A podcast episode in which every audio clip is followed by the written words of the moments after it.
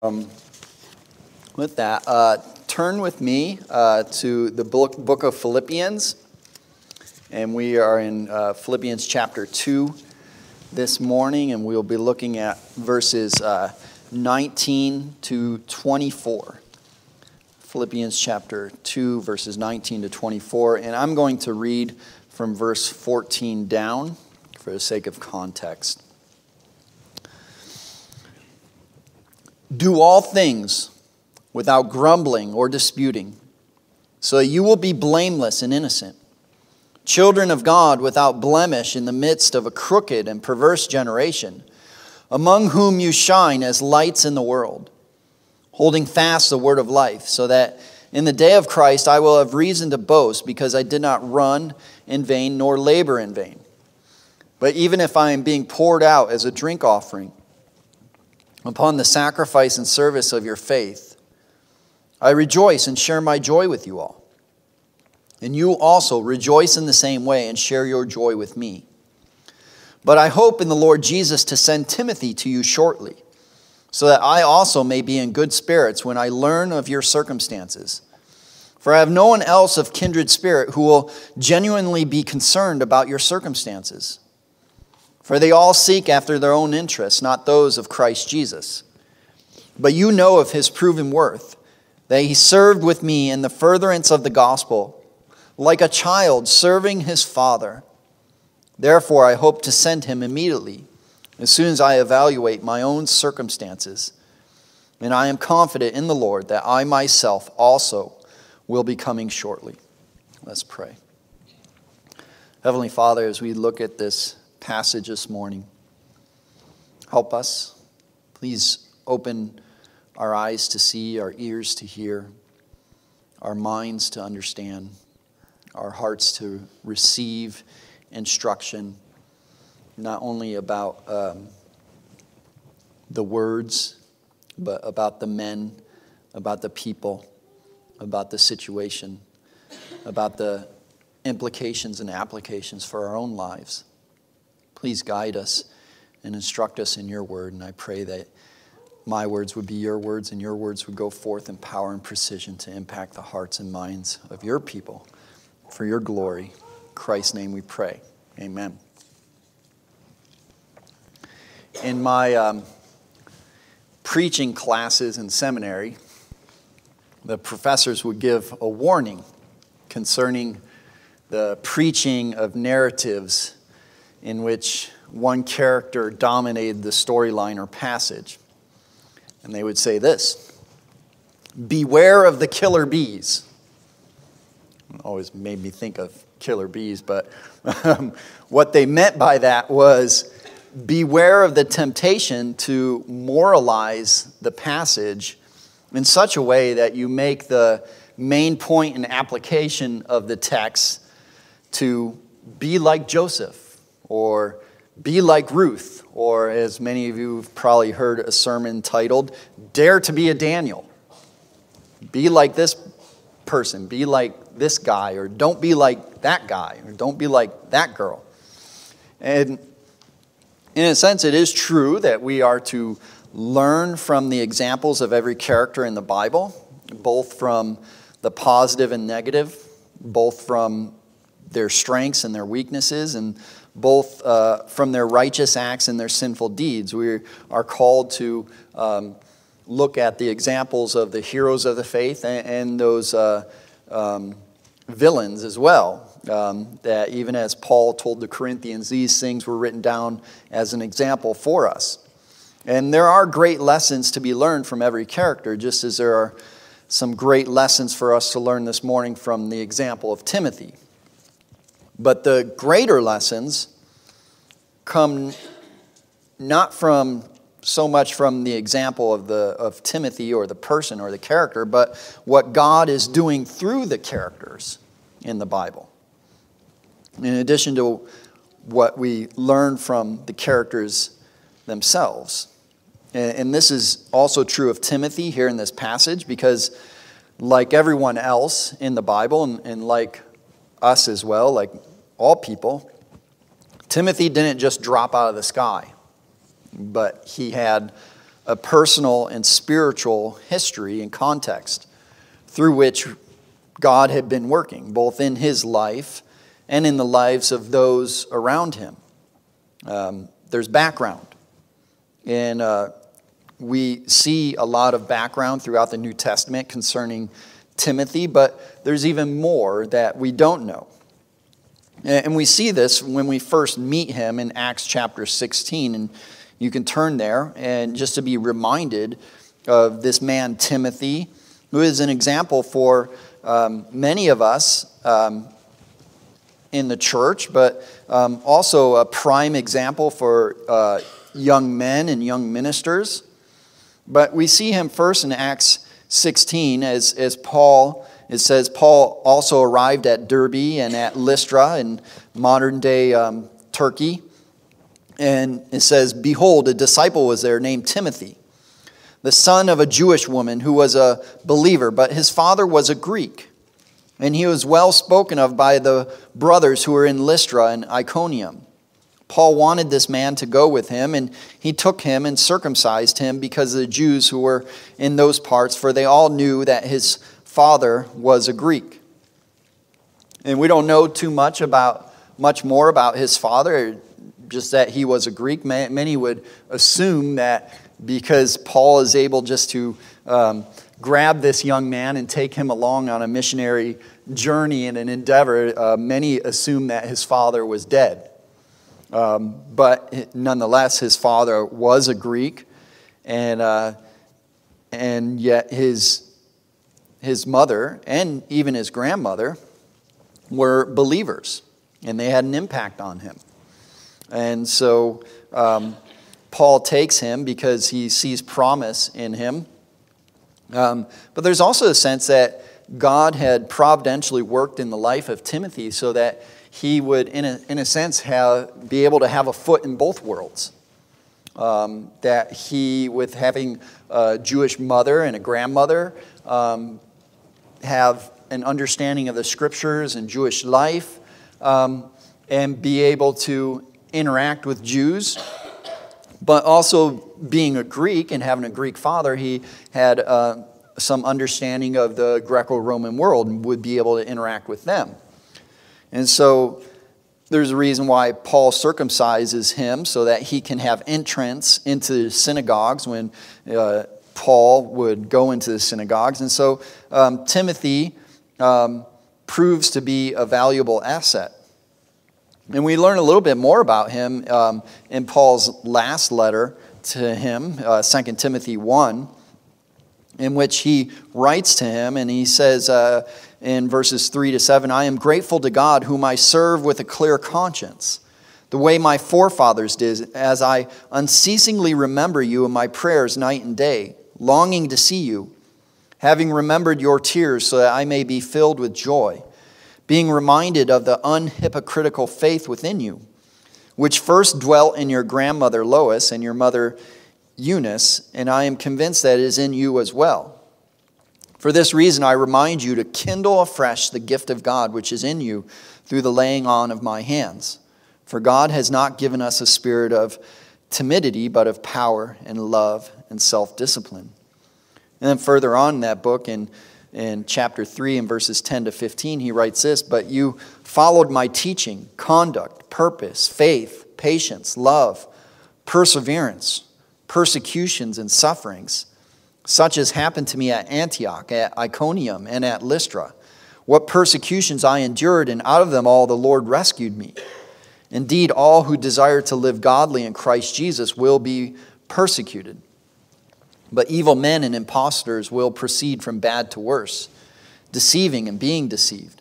But you continue in the things you learned and became convinced of, knowing from whom you learned them and that from childhood you have known the sacred writings, which are able to make you wise unto salvation, which is in through faith, which is in Christ Jesus.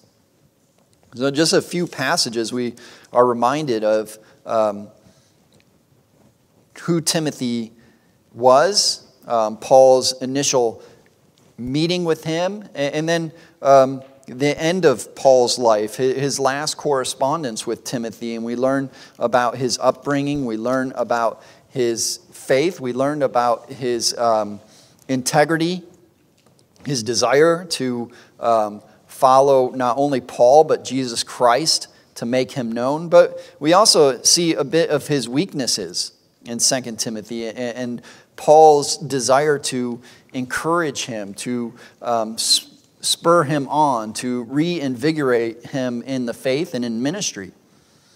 And so, as we look at this passage this morning, which primarily centers around Timothy and his character, giftings, and reputation, I want you to not only learn from his example, that is um, one of the main points of this text, but to also see how God provides for, guides, equips, and grows his church through men, men whom he also guides, equips, and grows. And furthermore, to see that God has not left Paul alone while he's in the Roman house arrest, nor has he left the Philippians without help, but he has provided both Paul and the Philippians with a gifted and trustworthy servant to help them in their growth in the ministry of the gospel. That God always provides, God always sends help, and oftentimes that's through men, that's through people. And so, as we look at this passage, we will see how Timothy will be a great help to the Philippians as Paul explains his intentions to send him to them and explains the reasons why. The first of which being the character of Timothy. Verses 19 to 21, we see this as Paul writes, and he, it, just after he had explained um, his attitude towards his potential death and, and just the sacrifice and service of his, of of the faith, uh, the faith of the Philippians, of the um, faith of the rest of the church. And, and then he says, But I hoped in the Lord Jesus to send Timothy to you shortly, so that I also may be in good spirits when I learn of your circumstances. For I have no one else of kindred spirit who will genuinely be concerned about your circumstances. For they all seek after their own interests, not those of Christ Jesus. Right here, we see Paul right up front says um, a few things about Timothy's character. Few things we see as he um, lists out the first and main reason why he's sending Timothy to the Philippians. Uh, first and foremost, that he, he explains that Timothy is trustworthy. He is trustworthy.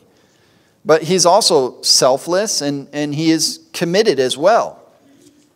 He's He's trustworthy. He's a trustworthy disciple. He's, as um, many of us know, uh, as we have been familiar with the New Testament, that Timothy is Paul's faithful sidekick.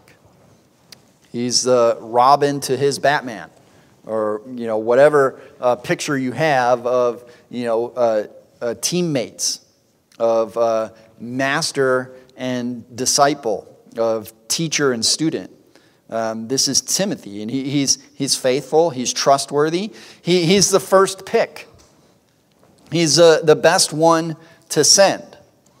And, uh, you know, many of us know this um, either through, um, you know, just our experiences in school and growing up and, and uh, who gets picked on the, the, the team to um, play the game, the, the, first one to get picked. And, and usually that's because of athletic skill or whatever it may be, or the first one to get picked to be a teammate um, in a, a, board game or a card game, uh, usually because of skill. But then as we grow older and we, we get into uh, groups and uh, either uh, later on in school or um, in our career, and um, we get involved in group projects. And uh, we, we know the, the first one to get picked is also not just the, the one with the greatest ability and the, the proficiency and the greatest skill, but also the person that people like to work with and, and the person of character. We see that, that, that Timothy is a, he's the first pick. He's the best one to send. He, he is trusted. He's trusted by Paul, and he's trusted to not only complete the mission, but then to report back because he says that he, he wants to be in good spirits. good spirits of, uh, about um, the Philippians, about their condition. And he says, When I learn of your circumstances, he, he knows that Timothy will not only get the job done, but that he's going to then report back. And he's going to send a, a faithful report of, of what is happening. And it's interesting, I, have you know, been uh, chided about this either in a group before, um, especially in, in, the military, um, where reporting is vital. it, is vital because um, the leadership, they need information to make decisions and to, um, to strategize and to how they are to allocate resources. And sometimes, um, you know, a group or a unit or an individual can be faithful in completing the mission, but then they're not as faithful in reporting back what happened, or they leave information out, or they forget to um, provide all the information. And so the leader is, is not um, able to make uh, wise and discerning decisions. But that, that's not the case with Timothy. Now, Paul knows that not only will Timothy complete the mission, not only will he be of great aid to the Philippians and those around the Philippian church and around Philippi, but that he's also going to um, provide an a- accurate report back. He's also like minded. He's, uh, as Paul says, for I have no one else of kindred spirit. Uh, this term could quite literally be translated one soul, of, of one soul, of one mind. He's like minded. He, he understands the boss's intent.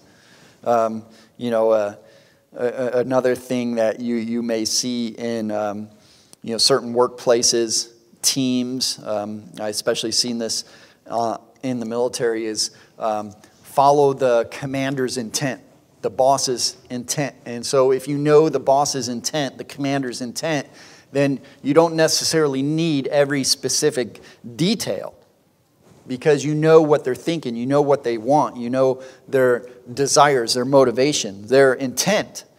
And this is Timothy. Timothy knows exactly what Paul wants him to do because he understands uh, Paul intimately. He, he, had, at this time, he had probably been with uh, Paul, this is probably about 11, 12 years after they had first met. Uh, Timothy had been with him. He understands Paul. And, and we see this in a sense. Uh, this, is, this is the same thing which uh, Paul is uh, calling the Philippians to. As we look at, at verse 27 of chapter 1, as he calls the Philippians to only live their lives in a manner worthy of the gospel of Christ, he wants to see them. He says that whether I come or, and see you or remain absent, I will hear about your circumstances, that you're standing firm in one spirit with one mind, contending together for the faith of the gospel. In a sense, he wants them to be like him and Timothy, that they are one, they're, they're one minded. They, they are of um, one soul. They, they are like minded. They are um, both have one mission, one intent. This is what Paul wants the Philippians to be like. And he, he'll repeat that in, in verse 2 of chapter 2. And he says, Fulfill my joy that you think the same way by maintaining the same love, being united in spirit, thinking on one purpose. So that they, they would be so united on one purpose, so um, fixated on the mission of the church, the purpose for which God had called them, that there isn't much need for uh, specific, detailed communication. They understand the intent, they understand the purpose. And this is why Timothy is, is so trustworthy. Because Paul knows him and Timothy knows Paul, and they're like minded. He's trustworthy. Second, he is he's selfless. He's selfless. As Paul says in verse 21, um, for they all seek their own interests, not those of Christ Jesus. He's talking about all the other, um, all the other ministers, all the other disciples. Um, but Timothy's not like that. He is selfless. He, he's not only obedient, but he genuinely cares.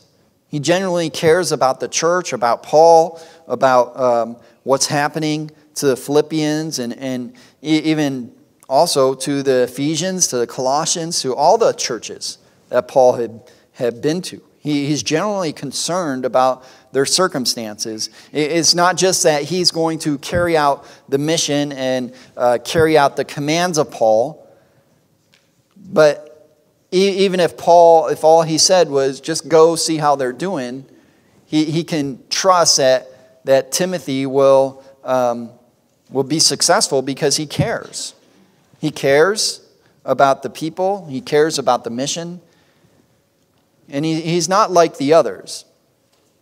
He's not like the others. And, and we see this as in, in the beginning of uh, this letter, as Paul even says, as he's in this uh, Roman house arrest and he's explaining his situation. In verse 14 to 18, he says, And most of the brothers, having become confident in the Lord because of my chains, have far more courage to speak the word of God without fear. Some, to be sure, are preaching Christ even from envy and strife, but some also from goodwill. The latter do it out of love, knowing that I am appointed for the defense of the gospel. The former proclaim Christ out of selfish ambition rather than from pure motives, thinking to cause me affliction in my chains. What then? Only that in every way, whether in pretense or in truth, Christ is proclaimed, and in this I rejoice. And this is what is sad that there are gifted um, ministers, gifted disciples who are doing the work of the ministry, but they're not genuine. They're, they're, they're concerned about their own interests, not those of Christ Jesus. And, and they are doing the work. These are preachers, they are preaching the gospel, but they're doing it not to build God's kingdom, but their own.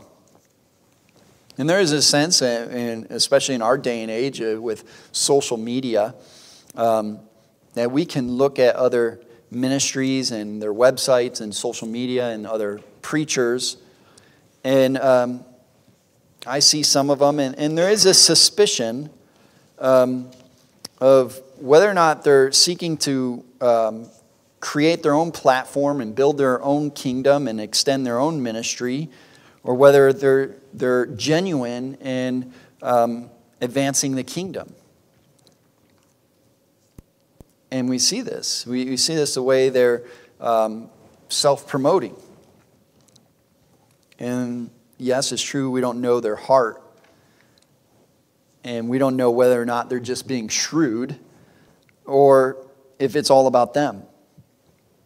But Paul sees through this and all many of the men around him. And it is sad because he says, For they all seek after their own interests, not those of Christ Jesus. And it has been said um, by many preachers and pastors and um, that we're all involved in kingdom work, we're all involved in building a kingdom. It's just the question is just whether or not that's our kingdom or God's kingdom. And something I have to continually ask myself. And every minister has to continually confront their own heart of what their true motives are. Paul sees this. He, sees a difference in Timothy, that Timothy is fully committed. He's fully committed to the cause of Christ and, and not his own cause. He is genuine, he's sincere, he, he's a, a, a man of integrity. But he also understands the mission. He also understands the mission, as he says in verse 21 about the other ministers who are, are not genuine, that they seek their own interests and not those of Christ Jesus saying that, that Timothy, he, he always seeks the interest of Christ Jesus. He always uh, seeks the cause of Christ. He, he understands the mission of the church. He understands that he's been given a mission, as Paul has, to advance the gospel, to proclaim the gospel to the ends of the earth, to proclaim Christ, to see people come to know Jesus Christ uh, savingly and, and, lovingly, and to see them um, conform to the image of Christ. That it's all about Jesus Christ. And, there are subtle temptations in ministry to be tempted to um, focus more on the, the church than Jesus Christ, than the head of the church, to get sidetracked into um, programs and, uh, and just stuff. Uh, whether that's uh, the facilities or the finances, uh, important things. Uh, and there's several important things within, within ministry um, that you could get sidetracked and be uh, distracted from the most important. Constant fight. But Timothy understands. he's genuine, He's uh, trustworthy, he's selfless, he's committed, he understands the mission, he understands his role, he understands why he's there, he understands why Paul is sending him. And he's the best man for the job. Dr. Will Varner, in his commentary, he writes this, which is interesting. I found this very interesting in the flow of this whole uh, uh, book, um, because as we look at a, a passage, um, just as uh, the, um, what they always say, the, the three most important things of a business are location, location, location. Well, the three most important things of Bible interpretation are context, context, context. You always read a passage within its context. But Dr. Will Varner, he brings this out and he, when he says there are verbal parallels between uh, chapter 2 and verses 19 to 24 and the Christological confession of verses 5 to 11 of chapter 2. He presents Timothy, who has served selflessly in the gospel and has a genuine concern for the interests of the Philippians, as a godly example of the way the Philippians should imitate Christ. Thus, 2 19 to 24, as well as 2 25 to 30, um, these examples first of Timothy and then of Epaphroditus, does not simply inform the Philippians about Paul's plans for Timothy and Epaphroditus. This section also has a hortatory purpose or a learning didactical purpose, uh, an example by pointing them as models of a selfless attitude that Paul wants the community to follow. So, as Paul is saying um, in this section that he's hoping to send Timothy, and then he'll, he'll talk about Epaphroditus. Um, it, it also has a, a secondary purpose, not just of his intent, but of their character as examples to be looked up to. And so, the first reason why we see why Paul intends to send Timothy to them is the character of Timothy. Timothy. And then, second, the second reason why Paul is sending Timothy to Philippians is the credibility of Timothy. It's, not just his character, but his credibility. As he says in verse 22, but you know of his proven worth, that he served with me in the furtherance of the gospel like a child serving his father. Timothy is, is known. He has a certain reputation, a certain credibility. As Paul says, you know of his proven worth. And there is a sense that we can uh, look in Acts and, and we can see um, three instances where Timothy was actually there in Philippi. There may be more, um, but they knew Timothy as Paul, he got around the Greco Roman world, and for the most part, he was always with Paul, unless Paul was sending him somewhere else to check on another church. He, he was there, and he was, he, he was known. And he is, he is known as being valuable, first and foremost. He is known as being valuable. That's part of his credibility. He, he's, in a sense, uh, known as an MVP of the church. Uh, uh, you're familiar with sports, uh, the most valuable player. Most valuable player in the, in the church. And what's interesting is, you know, I think of that picture, and for some of you sports fans, you, you understand what an MVP is. And, and what's interesting about MVPs is they're, they're, not, they're not always the most talented per se in one aspect of their, their sport, but they're MVPs because they have a broad range of skills and abilities. They're the most well rounded player. And certainly, we, we can look at certain sections of the New Testament, primarily 1st and 2nd Timothy, and see um, some of Timothy's weaknesses. But for the most part, he is a well rounded, um, experienced, genuine um, believer and minister. He, he is a man of character, he, and he is known as being valuable, being valuable to the church and being valuable to Paul himself. He's also known as being experienced. Experience. As Paul says, that he served with me in the furtherance of the gospel. Uh, Timothy ha- has served with Paul in nearly every ministry endeavor and experience over the past 11, 12 years of his life at this point. You know, and we, we can read the New Testament and those passages which speak of Paul and Timothy, and we, we think of, you know, the faithful sidekick, the dynamic duo. And, and sometimes we can just look at Timothy as the young man who, yes, he, he, is, he is faithful, but he, he's, he's not ex- experienced as Paul, and, and there's some truth to that but, but we can almost um, look at him as, as less than he really is.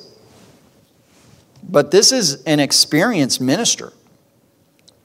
You know, a, a little over a decade of ministry experience, and, not just a decade of ministry experience, but ex, experience in some of the harshest conditions. Um, just a, a, a frontier missions ministry of church planting in, in hostile situations.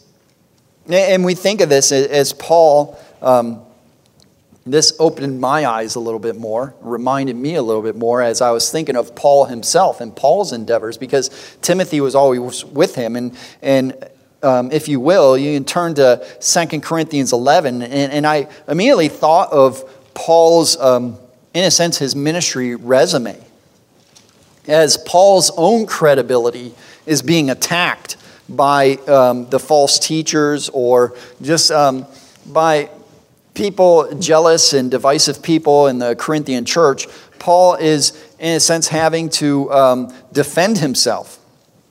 And so in 2 Corinthians 11, he, in, a sense, um, defends himself and he does so in such a way that he, he, he says, I, I, don't even want to do this. I, I don't even want to, um, I don't even want to uh, boast in myself, as, as um, he would also tell the Corinthians. But he says this in, in 2 Corinthians 11, verse 21. He says, But in whatever respect anyone else is daring, I speak in foolishness. I am just as daring myself. Are they Hebrews? So am I. Are they Israelites? So am I. Are they Abraham's seed? So am I. Are they ministers of Christ? I speak as if insane. I more so, in far more labors, in far more imprisonments, in beatings without number, in frequent danger of death. Five times I received from the Jews 40 lashes, less one. Three times I was beaten with rods. Once I was stoned. Three times I was shipwrecked. A night and a day I have spent in the deep.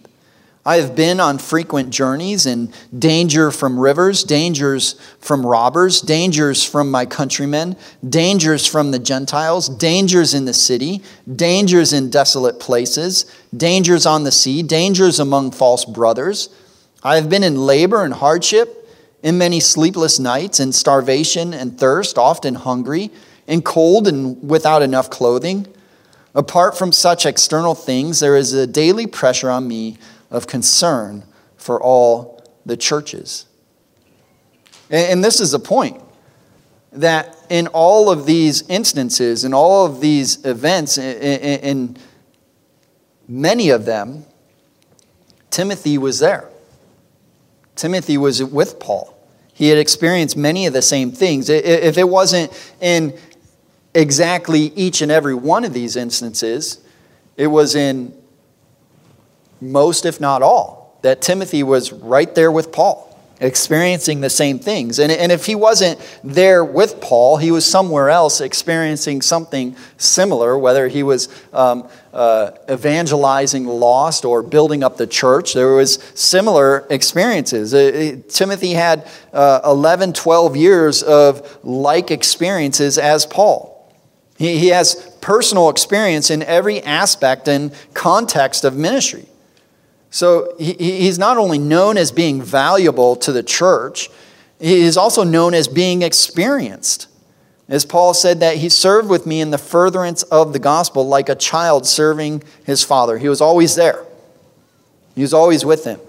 He, he is, he, he's not only known as being experienced, but he's known as being obedient and loved, like a child serving his father, like an obedient child or a young man serving his father. This, this picture is, uh, you know, and, and we don't see it too much nowadays because. Um, just our culture or society. But um, up until about a hundred years ago or so, um, young men took after their father in that trade.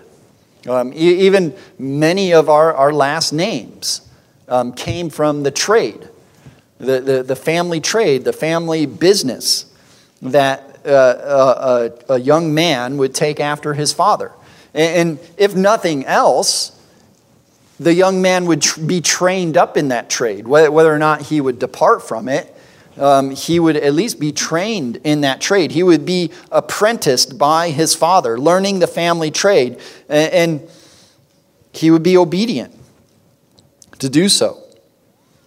And there is a sense that, um, you know, we read about people in, in, church history and just history in general. There is a sense where when uh, a, a, young man, a young child, especially the firstborn, when he departs from the family trade or the family business, there is a sense of shame, of disappointment. But here's this picture that, that Paul paints of a child serving his father, being apprenticed by his father, learning the family trade. And the family trade here, in a spiritual sense, is ministry.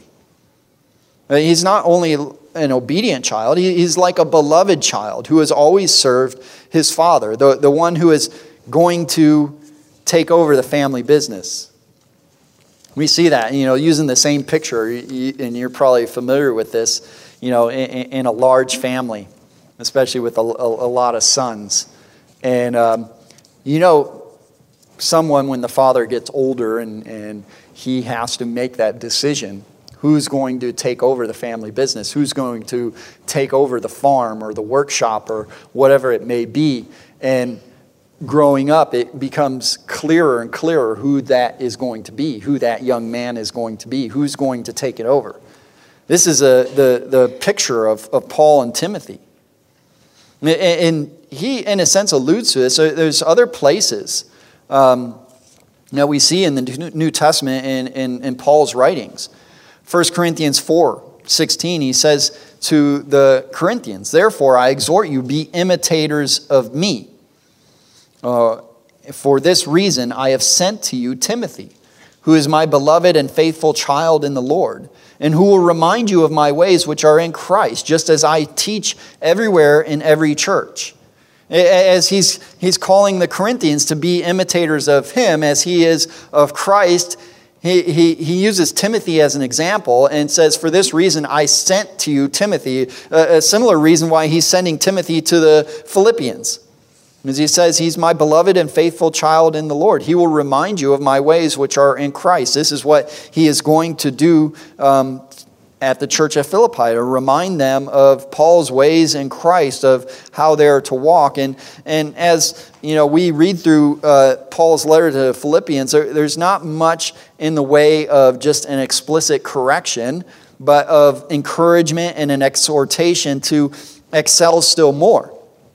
And Timothy is going to be the prime example of this. To the Thessalonians, Paul writes this in 1 Thessalonians 3. He says, Therefore, when we could endure it no longer, speaking about himself and the disciples and um, other uh, apostles, therefore, when we could endure it no longer, we were pleased to be left behind at Athens alone, and we sent Timothy, our brother and God's fellow worker in the gospel of Christ to strengthen and encourage you as to your faith. And so we see in those instances with the other churches, as we do here, that Timothy was the first and best pick. He, he was the primary candidate, he was the, the example of Paul. He was, in a sense, Paul's ch- shadow. I like what John Calvin wrote concerning this um, passage in his commentary. He writes this concerning Paul. He says, He promises them the coming of Timothy, that from their expecting him they may bear up more courageously and not give way to impostors. For as in war, an expectation of help animates soldiers, so as to keep them from giving way. So this consideration too was fitted to encourage greatly the Philippians. And so there's this other picture which Calvin paints of the, um, in a sense, the elite soldier, the warrior that is being sent forward to help out this, um, this discouraged and this um, battle wearied unit. Uh, this is also a picture of Timothy. That, that in sending this man, this experienced minister, this faithful servant, this man of great integrity and character and credibility, in sending him, it's going to reinvigorate the Philippians, reinvigorate that church. It's going to encourage them. Uh, just hearing the news that, well, Timothy's coming. And, it's not like, oh, you know, Paul, Paul's not able to come, so I, I guess we'll, we'll deal with, we'll, we'll accept Timothy as a second choice. No, it's Timothy's coming. Timothy's coming to help us out. Timothy, man, what, what an encouragement. He's going to teach us. He's going to encourage us. He's going to help us. He's going to bring us news as well. And so that it's also a sense that, that Timothy would not only help, but he would help by encouraging them, by reinvigorating them. And so we see not only um, the character of Timothy as a main reason why Paul is sending him, but also the credibility of Timothy. And then, third, the third reason why Paul is sending Timothy to the Philippians, we read, is the capability of Timothy. That he was he is not only credible, he was not only a man of character, but he was a man of great capability. We read in verses 23 to 24 Therefore, I hope to send him immediately, as soon as I evaluate my own circumstances. And I am confident in the Lord that I myself also will be coming shortly. And we don't see a, a lot of um, his um, capabilities here in these verses, but it's implied. It's implied in the fact that Timothy is both needed and wanted. He's needed by the Philippians, but he's wanted by Paul. He, he, he's needed by Paul, but he's also wanted by the Philippians as well. I mean, the, we, we see this, this um, intention and this desire on Paul's part to send him immediately. But then he kind of takes a step back. He walks it back. He, he says, I, I am willing and, and, and I want to send Timothy. That's my intentions. I hope to send him as soon as I can but not before I evaluate my own circumstances. In, other words, I think I still need him for a little bit. Like, like Timothy is so useful, he, he'll be such a benefit to you, Philippians, that he, he's the best person for the job that I want to send him. But first, before I do, I got to make sure that I can get by on my own without him. You know, this, this is uh, the, the number one worker in the company. You know, this is the MVP on the team. This is a star player. And, and though he will have a great impact, and, and though he um, will do great things, he's also, because of that, those same facts, he's also hard to let go of. He's, he's hard to let go of because he, he's useful wherever he goes.